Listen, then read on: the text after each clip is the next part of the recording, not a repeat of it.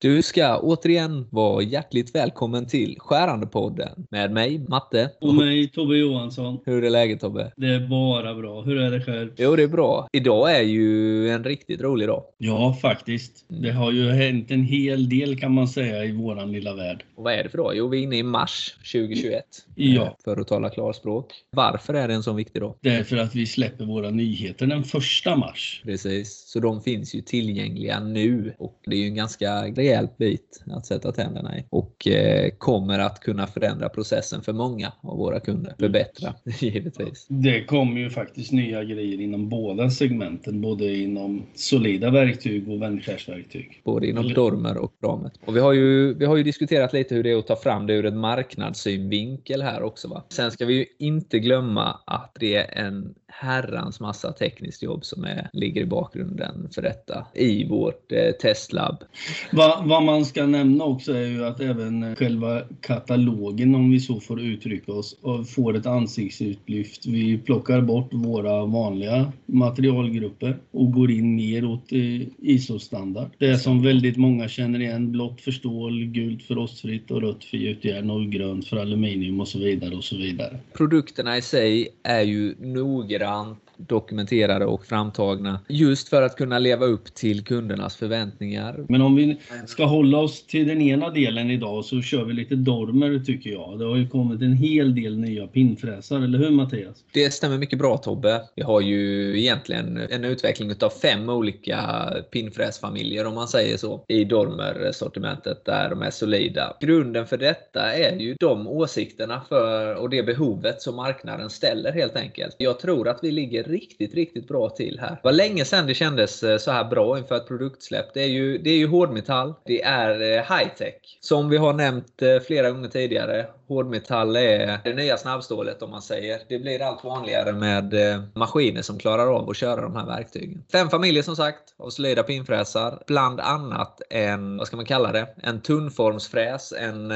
En barrel nose, som man säger, för 5-axlig arbetning. Där det finns en större tangentiell radie än vad det är på den vanliga fullradiepinfräsen, om man säger då. Så definitivt någonting för de som kör 5-axligt att se över. Men för att presentera det som kommer ta den stora delen av släppet på Dormer, om man säger, och göra en förändring för marknaden, så är det ju utvecklingen som vi har gjort på S7-serien, det vill säga fräsarna som är för medelhållfasta stål, där det finns olika varianter, väldigt brett spektra av fräsar och valmöjligheter, såsom differentialdelning på vissa, hörnradie på vissa, grov och finfräsning och så vidare. Vad säger du om dessa, Tobbe? Ja, det är ju vi lanserar ju egentligen en helt ny generation av 5-skäriga fräsar. Och de är väl lite mer inriktade till det du tycker om och brukar prata om: dynamisk fräsning, följdtillverkning och sådana applikationer. Det är ju så lite grann, du har ju varit inne på en del delar av det. De har ju lite olika spiralvinklar, så du får mycket mindre oljud vid bearbetning och mycket, mycket bättre ytor, till exempel. Bland annat så har vi lanserat en helt ny generation av 5-skäriga så kallade trocheodalfräsar. Krokodal, ja, exakt. Bra. Precis. Ja, det är bra att du rättar mig, Mattias. Du vet jag säger inte att mitt uttal är bättre, men vi återkommer till det, just det ordet, senare. Krokodal, spårfräsning då. Ja, precis. De här fräsarna har ju givetvis en massa bra egenskaper och fördelar. Det är som vi har varit inne på, de passar till profilering, krokodal, spårfräsning och medelfin fräsning. Och definitivt till en mängd olika material som de här höghållfasta bitarna ofta kan vara på, som det ofta blir i utvändig formfräsning och så vidare. Så där finns en himla bredd. Det finns något för alla, kan man säga. Det är ju, precis som du sa, det är en liten hörnradie på vissa av dem och en speciell äggutformning. Det ger ju ett extra stabilt skärförlopp. Och 5-skärsdesignen ger ju faktiskt upp till 25% högre matning jämfört med 4-skäriga verktyg. Och de olika spiralvinklarna, som kan vara från 25 till 30 grader och så vidare, är ju där för att ge en bearbetning utan dåligt ljud om man säger. Och en suverän utfinhet. Smidig och mjuk bearbetning som är skonsam för maskinerna om man säger. Sen är de ju faktiskt Alcrona-belagda så de får ganska så duktigt bättre livslängd. En bra värmebarriär, minskad friktion, bättre slitstyrka. Vi kan ju ta ett litet bearbetningsexempel. Om vi går in i en arbetsmaterialgrupp S1,3. Du tänker på det testet vi gjorde i titanium, Grape 5. Precis. Det är bra att du förtydligar Mattias med material och så vidare. Nej, men där kan man ju faktiskt hålla en skärhastighet på 60 meter. Bordsmatning på 668, så nästan 670 bordsmatning. Amen. Du kör ett axiellt skärdjup på 35 och radiellt på 0,7 och då har en ingreppstid på 13 minuter. Det är riktigt bra resultat faktiskt.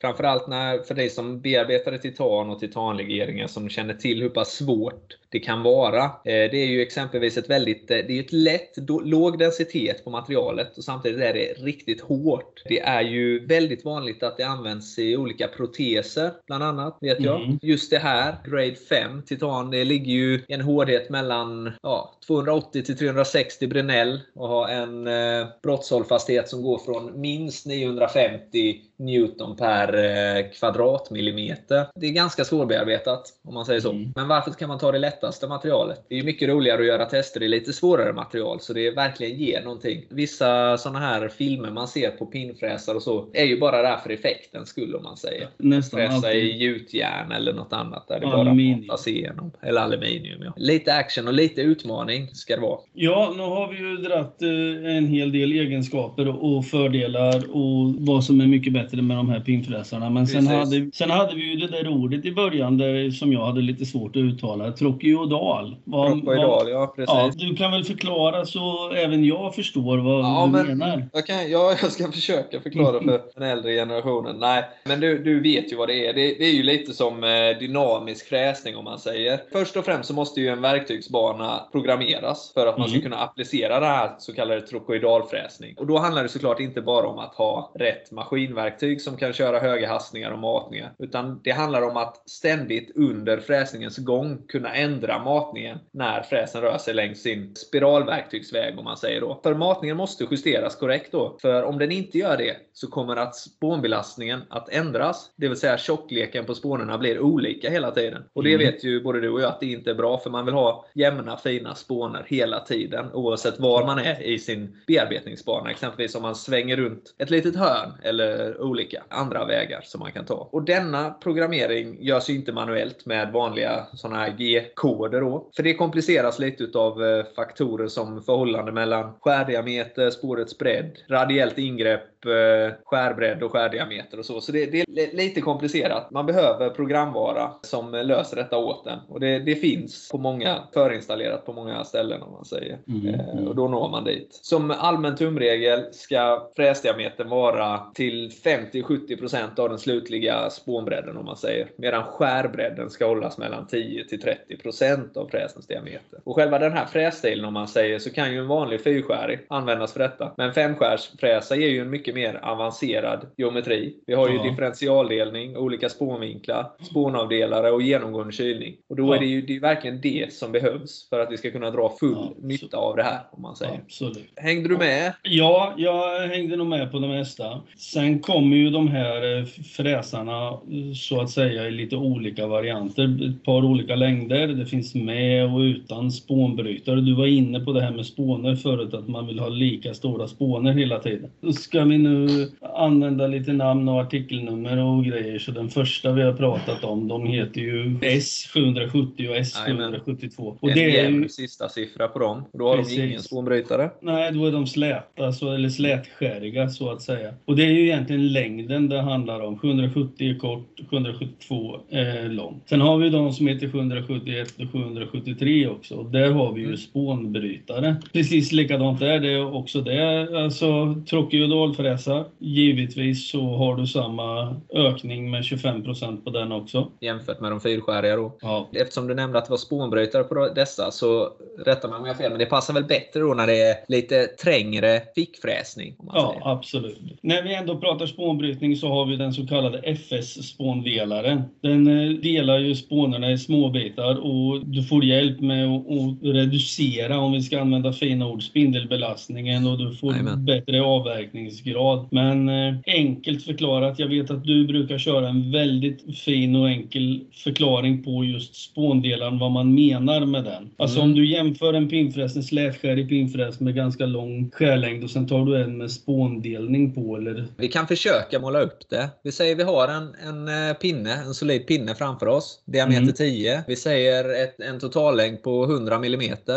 Vi säger för enkelhetens skull då att vi har ett L2-mått, det vill säga spirallängd, skärande delen, att den är 50 mm lång då, bara som exempel i detta fallet. Kör man hela L2-måttet i ingrepp från sidan och fräser, så får man ju då, om det inte är spånbrytare på den här fräsen, så får du ju då spåner som är 50 mm långa. Men har du en spåndelare på fräsen, eller flera, som i det här fallet kanske vi har 3 eller 4, eller för enkelhetens skull så har vi 5 spåndelare med jämna mellanrum på det, då får vi ju istället för en spåna som är 50 mm lång så får vi 5 spånor som är 10 mm långa, kortfattat. Precis. Det är ju det som är spåndelare på fräsningen, just för att undvika spånträngning och så vidare, få enklare bearbetning, friare bearbetning. En annan sak som gör att det blir lite friare bearbetning på de här är ju att de har ju faktiskt en frigång bakom skären också. Vad man menar med det är ju att skaftet är något mindre än den så kallade skärande delen på fräsen. Detta är ju något som är riktigt bra, att det finns tillgängligt som standardverktyg. Alltså många kör ju detta och fixar till lite med speciallösningar och sånt, försöker slippa ner det själva och sådär som man kommer åt och så. Så det är väldigt bra att det finns färdigt utan extra krumelurer att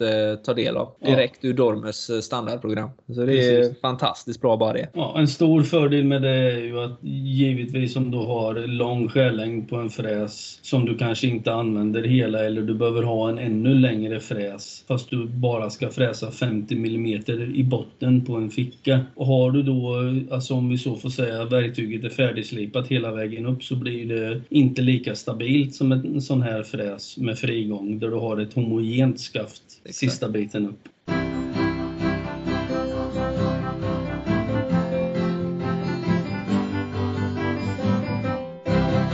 Ja, när vi är ändå inne på det här med spånbrytare och sådana grejer så kommer det ju en med NRA-profil också, eller rättare sagt 2 kan man säga. Om jag men exakt. Precis. Multi-applikationsfräsarna då för användning både konventionella och lite styrda CNC då, om man säger. De nya tilläggen stöder ju, som vi sa då, i väldigt många användningsområden, och bara för att dra kortfattat så har vi dratt S7-serien och dess bredd. Det finns ju även S765 då, som har en sådan NRA-profil. Vad är då en NRA-profil? Det är ju en så kallad spånbrytare som gör att du bryter ner spånerna på ännu mindre delar, precis som du var inne på förut. Exakt, jag nämnde ju där från 50 till 10. Ja, precis. Här blir det ju ännu kortare spåner, om man säger. Och det, även det tar ju ner, belastningen på spindel, och du kan åka lite fortare och lite så här. Och även dessa finns ju belagda. De flesta är ju det. Om man ska köra den typen av exotiskt material eller vanligt stål också för den delen. De obelagda är väl för lite lättare material, om man säger så. Ja, precis. Och även dessa ska vi ju säga har en midja. Det är inte reducerade skaft på de här, utan det är en midja på dem som gör att du kan gå lite djupare. Får du den här frigången också. Sen kommer vi väl in på en av dina stora favoriter. Den här nya S791 tunnformsfräsen. Du tillhör väl den generationen som är väldigt exalterad över det här med femaxlig fräsning och de bitarna. Självklart tillhör jag den generationen, Tobbe. Jag tror de flesta av oss borde tillhöra den generationen. Nej, men den nya S791-fräsen så är ju liksom för effektiv femaxlig bearbetning. Och då inom för formverks- och flygindustrin exempelvis. Ger allt ifrån medelfin till fin ytfinhet i stål, rostfritt, gjutjärn och superlegering. och det är en fräs som klarar allt detta. Så den har väldigt breda användningsområden, om man säger, den här barrel nose cutter egentligen då, som lanseras lite här och var har jag sett också. Så vi är inte ensamma med den. Dormers kvalitet, så jag rekommenderar er att testa och jämföra, så ser vi var vi landar. Och vad är fördelarna med den här då? Fördel är ju att du har en mycket större tangentiell radie med större överlappning jämfört med konventionella radiefräsar, om man så säger. Man får ju ner bearbetningstiden något enormt om man jämför med den här så kallade tunnformsfräsen då, istället för en fullradiefräs. Och det är femaxligt. Vi har ju vårt exempel där på finfräsning med en vinklad vägg i 10 grader. Du får ju ner bearbetningstiden med, ja, du jobbar en femtedel nästan istället.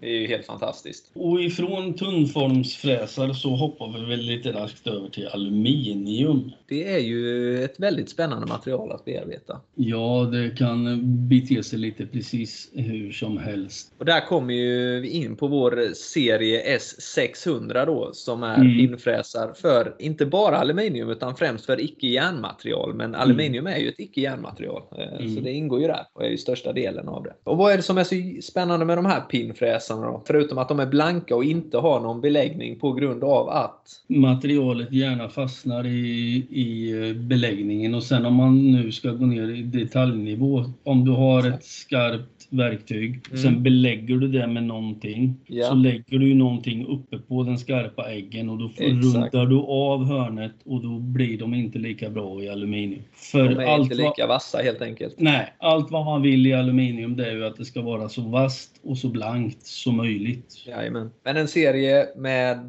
fler dimensioner, fler längder, fler användningsområden, fyrskäriga typer med hörnradier exempelvis, förstärkta ändskär. Ja, det finns så mycket som helst. Differentialdelning mellan skären till exempel, så du kan få mycket bättre produktivitet och längre livslängd. Och även där en sådan NRA-profil som du nämnde innan. Det är jätteviktigt och bra om man kan ha det och nyttja i aluminium, där det bara är att spruta små spåner. Och även på dessa så finns det ju media bakom skärkroppen. Så du slipper, för aluminium är ju ännu värre om du har en fräs som touchar ytan.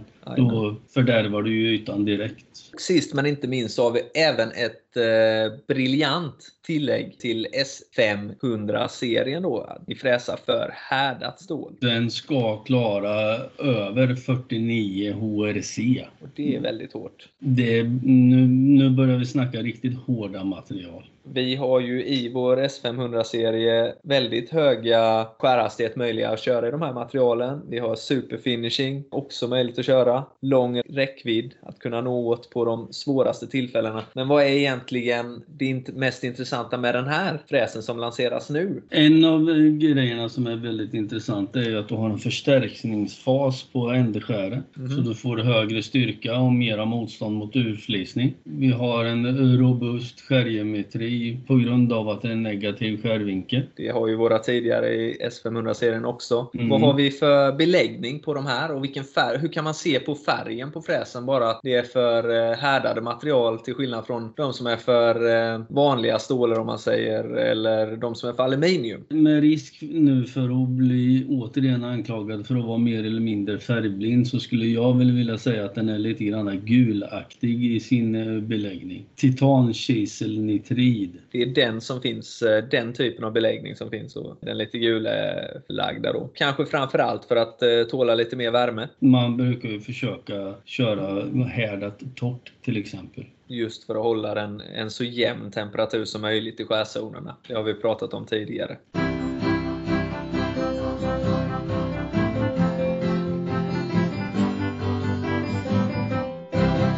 Ja, nu har vi snackat runt om en hel del olika pinfräsar. Vilken är vanligast att folk använder? Vad är det största segmentet? Är det femaxliga maskiner, eller är det mer vanliga och konventionella, eller är det härdat, eller vilket område ligger du inom i ditt område? Det